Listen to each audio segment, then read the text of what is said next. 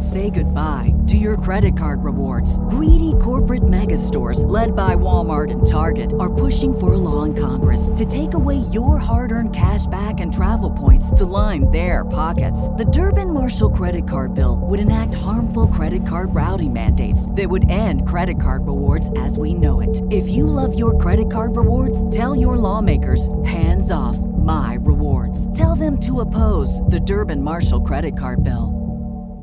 Save big money now on new siding from LP Smart Side at Menards. Update and beautify your home with your choice of 13 timeless colors of pre finished engineered siding.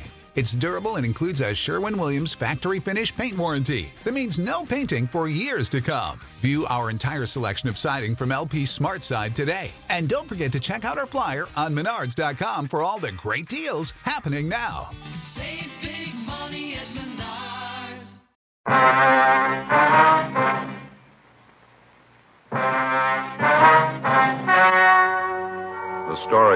about to hear is true. Only the names have been changed to protect the innocent. Fatima Cigarettes. Best of all long cigarettes brings you Dragnet.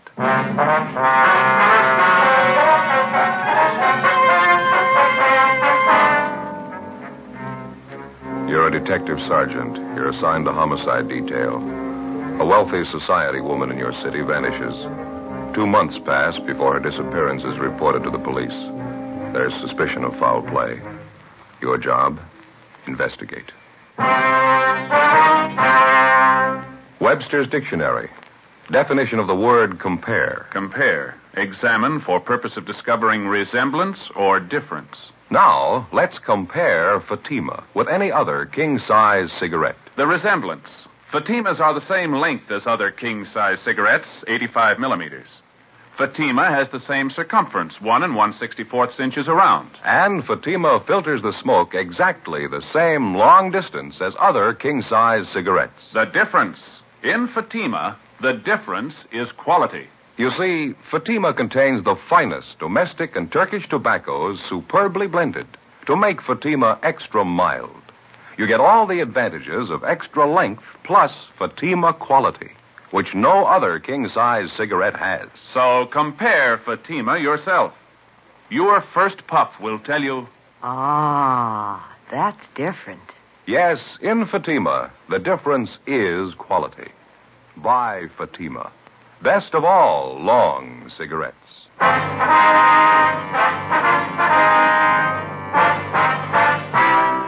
Dragnet, the documented drama of an actual crime. For the next 30 minutes, in cooperation with the Los Angeles Police Department, you will travel step by step on the side of the law through an actual case transcribed from official police files. From beginning to end, from crime to punishment, Dragnet is the story of your police force in action. It was Monday, February 8th. It was foggy in Los Angeles. We were working the day watch out of homicide detail. My partner's Ben Romero. The boss is Thad Brown, chief of detectives. My name's Friday. We were on the way out from the office, and it was 11:23 a.m. when we got to the ninth floor of the medical dental building, room 912.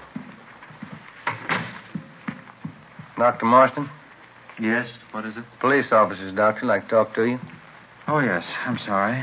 Daydreaming, I guess. I didn't hear you come in. Well, my name's Friday, doctor. This is my partner, Sergeant Romero. How are you, doctor? How do you do, gentlemen? Yes, sir. It's about the missing persons report on your wife. You filed it yesterday. Yes, that's right, Sergeant. Certainly glad you came. Like to have this whole thing straightened out as quickly as possible. I want my wife back with me. Well, we'll do everything we can, doctor. There's a few things we'd like to have you straighten out for us, if you will. I thought I made it pretty clear in that report I filed yesterday. What is it you have a question about? I've got a copy of the report right here. Says, um, says your wife disappeared December 9th. That's a little over two months ago, Doctor. Yes, that's correct. December 9th, Sunday night. We were out having dinner, and we had a little argument, and Louise left. I didn't hear from her until the following Friday. That's when she wrote me the first letter. It was from New York. Well, weren't you a little alarmed to find out your wife had left you and gone east? Well, I wasn't too happy about it, but we'd had a few arguments before. Always figured it did both of us good if Louise got away for a little while. No, I wasn't particularly worried. She has friends in New York. Uh, would you care for a cigarette? Mm, Not right no, now, thank you, doctor. Yeah? Got a light for you. Thank you. I um, understand your wife didn't stay with her friends this trip, Doctor. No, apparently she didn't. However, I wasn't too concerned. She wrote me letters twice a week, and then she wrote Stanley. That's our son. He's in military school. Louise wrote to him regularly, too. Mm-hmm. And the last letter you got from your wife was uh, about two weeks ago. Yes, sir, exactly two weeks ago. Had the same postmark on it, New York. Well, have you any idea at all where she was staying back there? That's a strange part of it, Sergeant. Louise didn't put a return address on any of the letters. I inquired of some of our friends back there, but none of them had seen her. Well, I suppose she was staying at a hotel. I don't know which one, though. Well, about those letters, Doctor, now you're sure that they're in your wife's handwriting. You don't think they could be forgeries, do you? It's possible, but I don't think so, Sergeant. I know my wife's handwriting. Do you have all the letters with you, sir? Yes, I'll have my secretary get them before you leave. She's out to lunch now. Right. Oh, excuse me, please. Right ahead. Yes, Dr. Marston. For Miss Taylor. Oh, yes, I'm glad you reminded me. Thank you. I'm sorry, officers. There's a denture I have to have ready for one of my patients by this afternoon. Would you mind if I go ahead and work on it while we talk here? No, it's perfectly all right, Doctor. You go right ahead. Would you mind stepping in the lab back here? All right, fine. Go ahead, man. I'm sorry to interrupt everything like this. I do have to have this denture ready, though. We understand. Doctor, um, you say the night your wife Louise disappeared, the two of you had an argument? Yes, that's correct. We were having dinner out at our country club, and I guess Louise had too many cocktails. She gets in a nasty mood when she drinks too much. I asked her to stop drinking. She flared up and walked out of the place. Mm-hmm.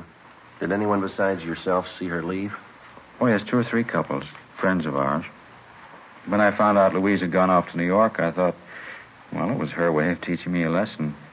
I wasn't too disturbed about it until the letters stopped coming. Well, how about your son, Stanley? Do you know if he's still getting the letters from his mother? No, he's not. I telephoned him up at his school. He stopped getting letters about the same time I did.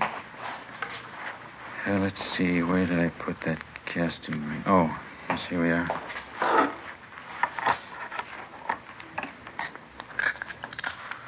Then, uh, as far as you know, Doctor, no one at all has actually seen your wife since that night at the country club when she walked out and left you. Mm-hmm, that's correct. As I say, if I hadn't been getting those letters from her every week from New York, I would have called the police in long ago. Would you excuse me, please? Oh, oh, yeah. Quite a bit of oxide in this gold crown I've cast here. A little bit of acid should take care of that. Well, what's your theory on all this, Doctor? Your wife leaves suddenly and she goes to New York. She corresponds with you and your son, and then her letters stop coming. What do you think might have happened? Well, frankly, Sergeant, the whole thing's a terrible family mix-up. Get this crown here out of the acid. Uh-huh. Well, um, how do you mean, Doctor, a family mix-up? Well, just that. There's only one reason for Louise disappearing the way she has money. Money and that stepfather of hers. Say, uh, would you switch on that small motor there, Sergeant? I've got to polish up this crown, and get it in shape. Oh, yeah. Sure. Thank you. Well, what do you mean, Doctor? How does your wife's stepfather fit into all this? Money mad. It's about the size of it. I don't know if you're aware of it, but my wife Louise was left a considerable amount of money by her aunt. Uh-huh. Well, it was a fortune, as a matter of fact. Louise's stepfather has always been trying to get his hands on it. Excuse me again. Sure, go ahead.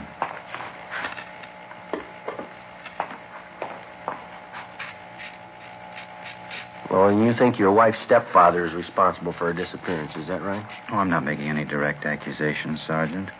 But two days ago, or two days before Louise disappeared, I had $80,000 in bonds signed over to her.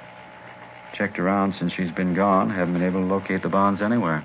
You think she had the bonds with her when she left? Guess I'm sure of it. Um, pardon me just a moment. Yes, go right ahead. Uh-huh.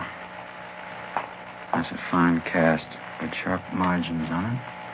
Well, now, the $80,000 worth of bonds, Doctor, do you have any way of proving that you gave those to your wife? Oh, certainly. I have my wife signed receipt for them. You're welcome to check it over if you like. Mm-hmm. Just how do you think your wife's stepfather figures in there? Is there any indication he might have made a move to get the bond? Enough to satisfy me, yes. My secretary told me about it. Lenore Dexter, that's the girl in the reception room. Oh, well, huh?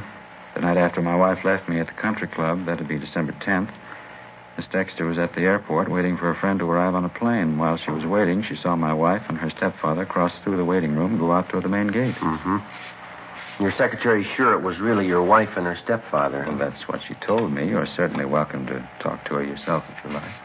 Yes, and well. Now, besides the bonds, do you know of anything else of value that your wife had with her when she left?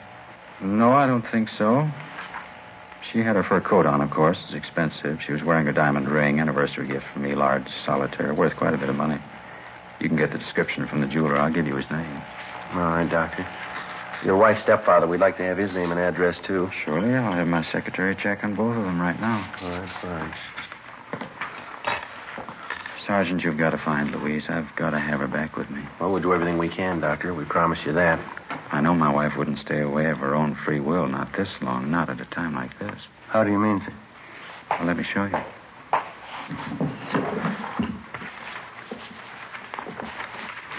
Uh-huh, here it is. This is the final drawing the architect made for us. What do you think of it? Oh, it's very nice. Yeah, it certainly is. It's got to be our own building. Twelve stories, finest in the city. Uh-huh. Robert A. Marston Building for professional men. Louise and I have looked forward to it for a long time. I understand. We settled on the final plans a week before she disappeared. Contractors will start construction in a few weeks now. There's supposed to be a great day in our lives. Laying the cornerstone. Yes, sir, I understand. Great day. Robert A. Marston Building. it's a funny thing, isn't it, officers? How's that? Nothing's very great unless there's somebody to share it with. Before we left the office of Dr. Robert Marston, we talked with his secretary, Miss Lenore Dexter. She confirmed the doctor's statement that on the night after Louise Marston had disappeared from the country club, she had seen both Mrs. Marston and her stepfather at the city's international airport. She said she did not follow them. She had no idea of their destination. Dr. Marston gave us the letters his wife had written him during her absence and also his wife's signed receipt for the $80,000 worth of bonds. Each of the letters was postmarked New York, and the dates on them ranged from December 15th to March 24th. Well, Ben and I drove back to the office and put in a call to the home of the missing woman's stepfather, a Mr. William House. Then we went down the hall to the office of Don Meyer, our handwriting expert. We gave him the letters, which supposedly had been written by Mrs. Marston from New York, along with a signed receipt for the bonds and various other exemplars of her handwriting, which we had obtained from her bank. 2.50 p.m. The missing woman's stepfather, William House, arrived at the office. He was a tall, graying man, dignified, well dressed. It's about time the police started looking into this thing. How long does a person have to be missing before there's an investigation? The missing report was only filed yesterday, Mr. House. If you knew your stepdaughter was gone, why didn't you report it? I've had private detectives working on this for a month. Had them checking everything about the case. How much luck have they had? Frankly, not much. But I still got them working on it. Well, getting back to what we have on hand, Mr. House, how about this statement of Dr. Marston's secretary? She says she saw you with Mrs. Marston at the international airport the night after she disappeared. It's a lie. I haven't been near that airport in six months. It's a lie, and I can prove it. I don't know what Marston's up to, but he isn't going to get away with it. What do you mean by that, sir? I think he's murdered Louise. I think he killed her and buried her somewhere. That's my honest opinion. You sound sure of it. I am sure of it. I knew Marston for what he was the day I met him. He's a fortune hunter, pure and simple. He's after Louise's money, and nothing's going to stop him. Nothing has stopped him. Well, I was under the impression that Dr. Marston was wealthy before he married your stepdaughter. Isn't that right? sir? Certainly not. He was just another poor dentist with a lot of big ideas. All this talk about putting up a building, naming it after himself. Why, Louise fought him on that constantly. He's some kind of crazy egotist. And what about the $80,000 in bonds he says he signed over to Mrs. Marston? If he told you that, he's a bigger liar than I thought. Well, he gave us a receipt for the bonds. It was signed by his wife. Can you account for that? Frankly, no. Either he got her signature on it by some kind of trick or he forged it. I'm sure he never had that much money. Those bonds belong to Louise. And what about the letters Dr. Marston got from his wife? You think they were forged, too? I'm positive they were. Don't you see, officer? It's the perfect cover up for him. Well, one way or the other, it's not going to take us long to find out the truth. Our handwriting man's checking over the letters and the bond receipt now. Can you fill us in at all on Dr. Marston's background, Mr. House? Only since he's been connected with the family, since he married Louise.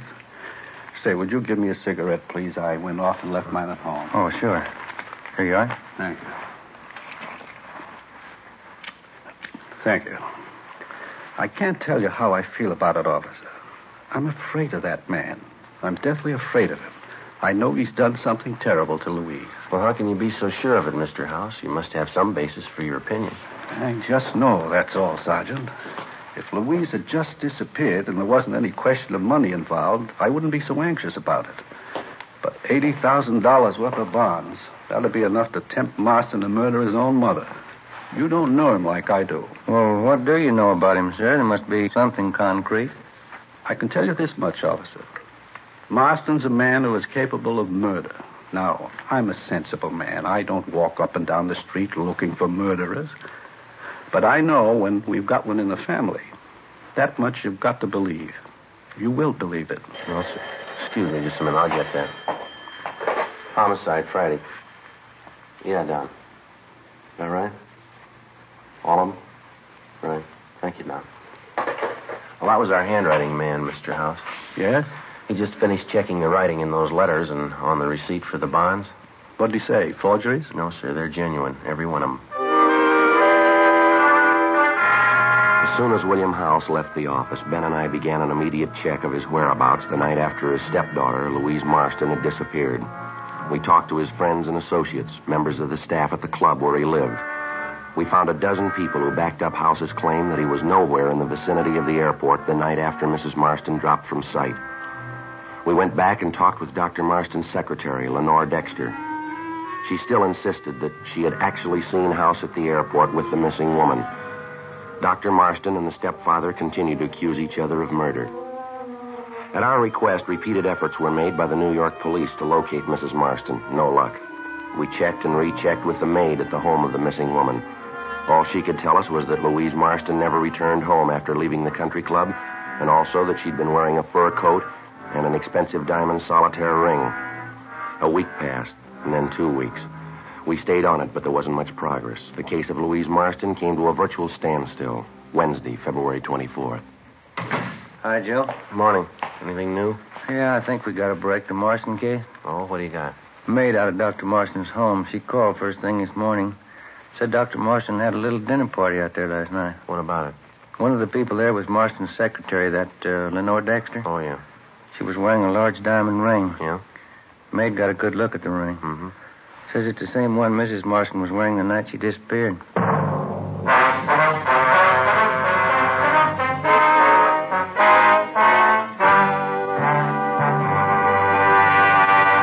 You are listening to Dragnet, authentic cases from official police files. Now let's look at our Fatima files. Listed under B. Borden, Mrs. Clay Borden of Palm Springs in San Francisco. She says, Pleasing, distinctive, and really extra mild. That's the way I'd describe Fatima. It's definitely the best long cigarette. Friends, more smokers now insist on Fatima than ever before. Because in Fatima, the difference is quality. Quality of tobaccos. The finest domestic and Turkish varieties, extra mild, superbly blended to give you a much different, much better flavor and aroma. Quality of manufacture. Smooth, round, perfect cigarettes. Rolled in the finest paper money can buy. Manufactured in the newest and most modern of all cigarette factories. Quality, even to the appearance of the bright, clean gold and yellow package. Remember, Fatima gives you all the advantages of extra length, plus Fatima quality, which no other king size cigarette has. So if you smoke a king size cigarette, compare Fatima. You'll find they now cost the same. But your first puff will tell you, Ah, that's different. Yes, in Fatima, the difference is quality.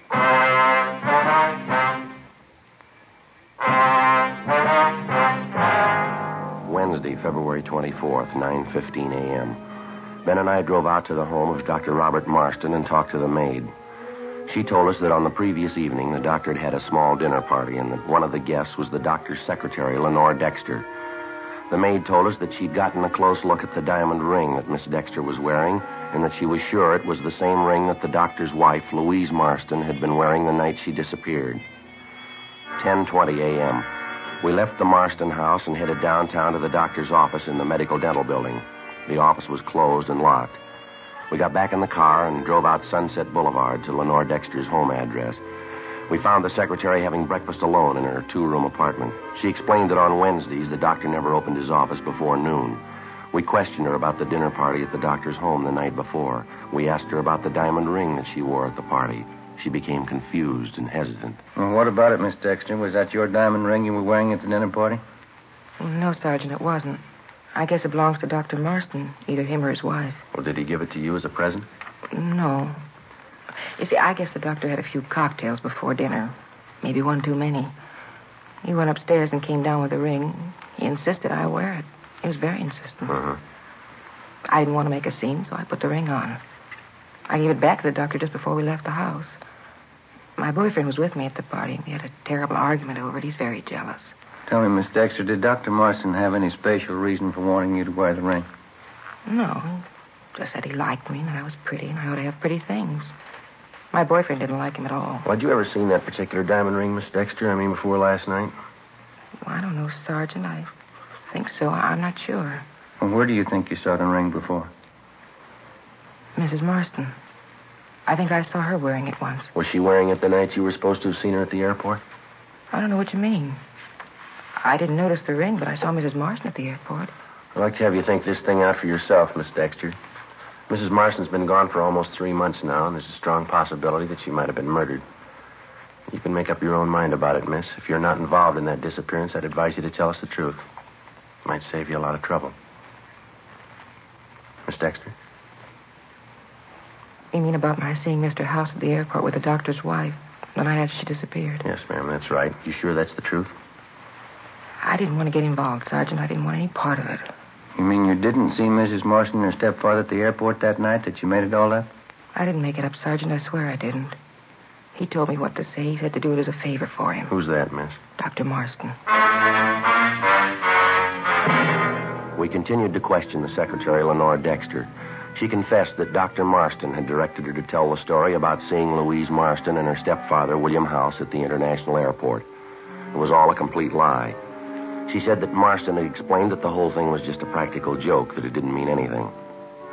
When Mrs. Marston was officially reported missing, she thought of going to the police, but Marston had frightened her out of taking any such action.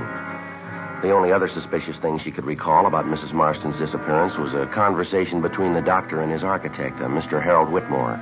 He was the architect who had planned and designed the projected Robert A. Marston building for professional men. Well, the secretary told us the doctor's conversation with the architect had taken place about a month before Mrs. Marston's disappearance, and that she'd heard the doctor mention to the architect something about New York and a packet of letters. Lenore Dexter was taken downtown where she gave us a complete signed statement. Ben and I got in the car and drove to the offices of architect Harold Whitmore over on South Hope Street. He was a tall, florid faced man, very cooperative. Yeah, I remember that conversation with Dr. Marston. He gave me a bunch of letters, at least a couple of dozen anyway. They were addressed to the doctor and his little boy Stanley. What do you want you to do with the letters, Mr. Whitmore? He asked me if I had any friends in New York, and I said I did. Then he said he was playing some kind of practical joke on his wife and son. He gave me the letters and asked me if I'd send them to a friend in New York and have him mail them back one at a time. You agreed to do that? Yeah, that's right. The letters were all sealed and stamped, all in order, the way they were supposed to be mailed. I just sent him back to this friend of mine, Bob Rogers, in New York, and forgot all about it. Mm-hmm. Mr. Whitmore, how long have you known Dr. Marston? Very long? No, not too long, only in a business way. He wants to put up this office building of his, and I'm handling the job for him. He's sure nuts on the subject. Can't wait till we start construction on the job. I think his life depended on it. You know much about his personal life? Where'd you first meet him? Mm, Let's see, I think it was around October of last year. He and Mrs. Marston were building a summer place down at Malibu, and I helped out with the plans. The doctor was always hanging around there, helping out with the work whenever he could. Uh-huh. And that's the only previous contact that you had with him, huh? And that's about all, yeah, building the beach house. Dr. Marston thought he had some new ideas about building a new type basement in the place. That's so? Yeah, not a bad job on a cellar for an amateur. Used enough cement on it to sink a battleship. No, just a second, Mr. Whitmore. Did Dr. Marston cement in the basement while the house was being built? Is that... No, no, about a couple of months later, around the middle of December, I think. Do you remember the date exactly when he did the cement work? Mm, not exactly. About the 12th or 13th of December, I think. Mm-hmm. Yeah, right after his wife disappeared. Wednesday, February 24th, 1.30 p.m. Ben and I picked up Dr. Robert Marston and brought him downtown to the office. We questioned him for an hour and informed him of the evidence against him. Despite the statement of architect Harold Whitmore, the doctor insisted he was innocent of any crime connected with the disappearance of his wife. We contacted the New York Police Department and asked them to check on architect Whitmore's friend, Robert E. Rogers. A special detail of men was dispatched to the summer home at Malibu to see what they could find. Half an hour later, Dr. Robert Marston was placed in a car, and Ben and I drove him to the Malibu home. We continued questioning him during the drive, but he refused to make a statement of any kind. On our arrival at the beach cottage, we found Marston's young son, Stanley, together with a maid and the family butler. We took Dr. Marston downstairs to the basement. The men had a large section of the cement flooring ripped up. They were digging. In the room up above, we could hear young Stanley Marston playing on a toy harmonica.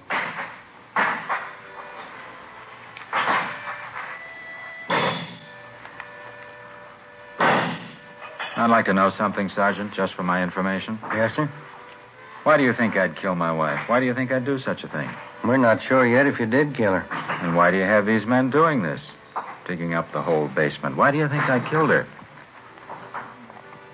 You won't find anything. You might as well tell them to stop now. They won't find anything.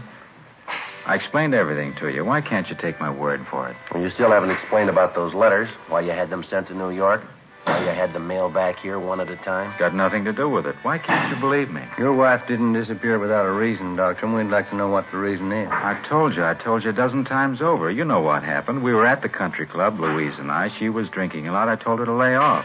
We had an argument. She walked out. That's all. She walked out. I didn't see her anymore. Yes, sir. We'll have it all worked out. Don't worry about it. Why can't that maid look after the boy up there? Making all that noise. Why can't you take him out somewhere down to the beach? Romero? Yeah? I'll see you a minute. Oh, yeah, right.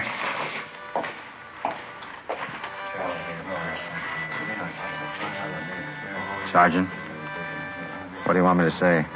What's that? They've found her. You know that. Louise, right where I buried her. What do you want me to say? Well, that's up to you.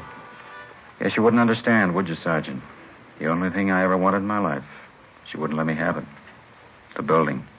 Robert A. Marston building. For professional men. You mean your wife wouldn't give you the money for it? That's why you quarreled, is that it? I tried to tell her.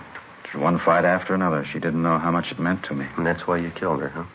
I followed her outside the country club that night, drove her to my office. She was pretty drunk. Mm-hmm. We pretended she was on a trip to New York. I had her write the letters, had her sign the receipt for the bonds. Wasn't hard to do. How'd you kill her? Put my hands around her throat. Didn't stop until she was dead. Joe? Yeah, Ben. They found her. You ready to go, Doctor? All right. It was a dream of a lifetime, Sergeant. I almost had it. The Robert A. Marston building. Finest in the city. Yeah. You want to come upstairs, Doctor? We'll get your coat. You'll try to understand, won't you? I wanted something that'd last. My own building. My name on it. Something you'd remember. Yeah. That's the reason I killed Louise. She didn't want me to have it. My own building. Something that would last. Make the people remember. Well, you made it, Doctor. Why worry? What? You don't need a building. They'll remember you.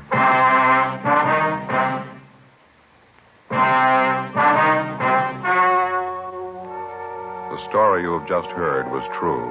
Only the names were changed to protect the innocent. On June 3rd, trial was held in Superior Court, Department 87, City and County of Los Angeles, State of California. In a moment, the results of that trial. And now here is our star, Jack Webb. Thank you.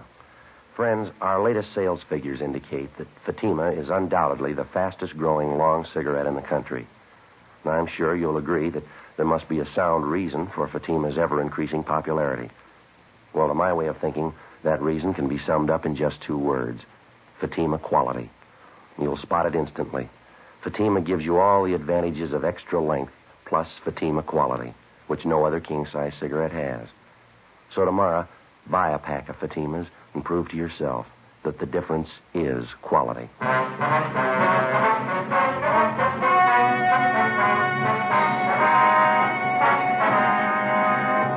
Robert Alexander Marston was charged with murder in the first degree. Ten days after his trial opened in Superior Court, the suspect took his own life in his jail cell by hanging.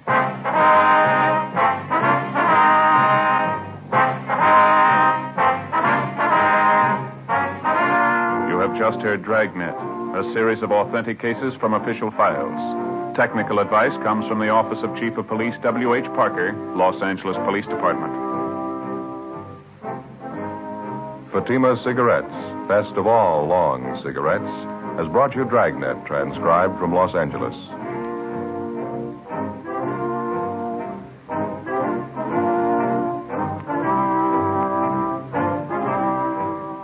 Stay tuned for Counterspy next over most NBC stations.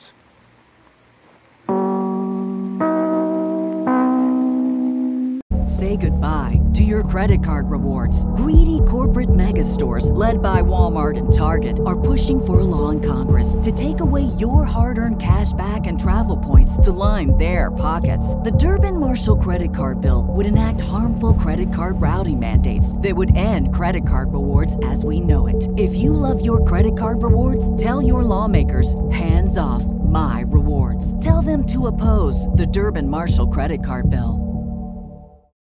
For the ones who work hard to ensure their crew can always go the extra mile, and the ones who get in early so everyone can go home on time, there's Grainger, offering professional grade supplies backed by product experts so you can quickly and easily find what you need.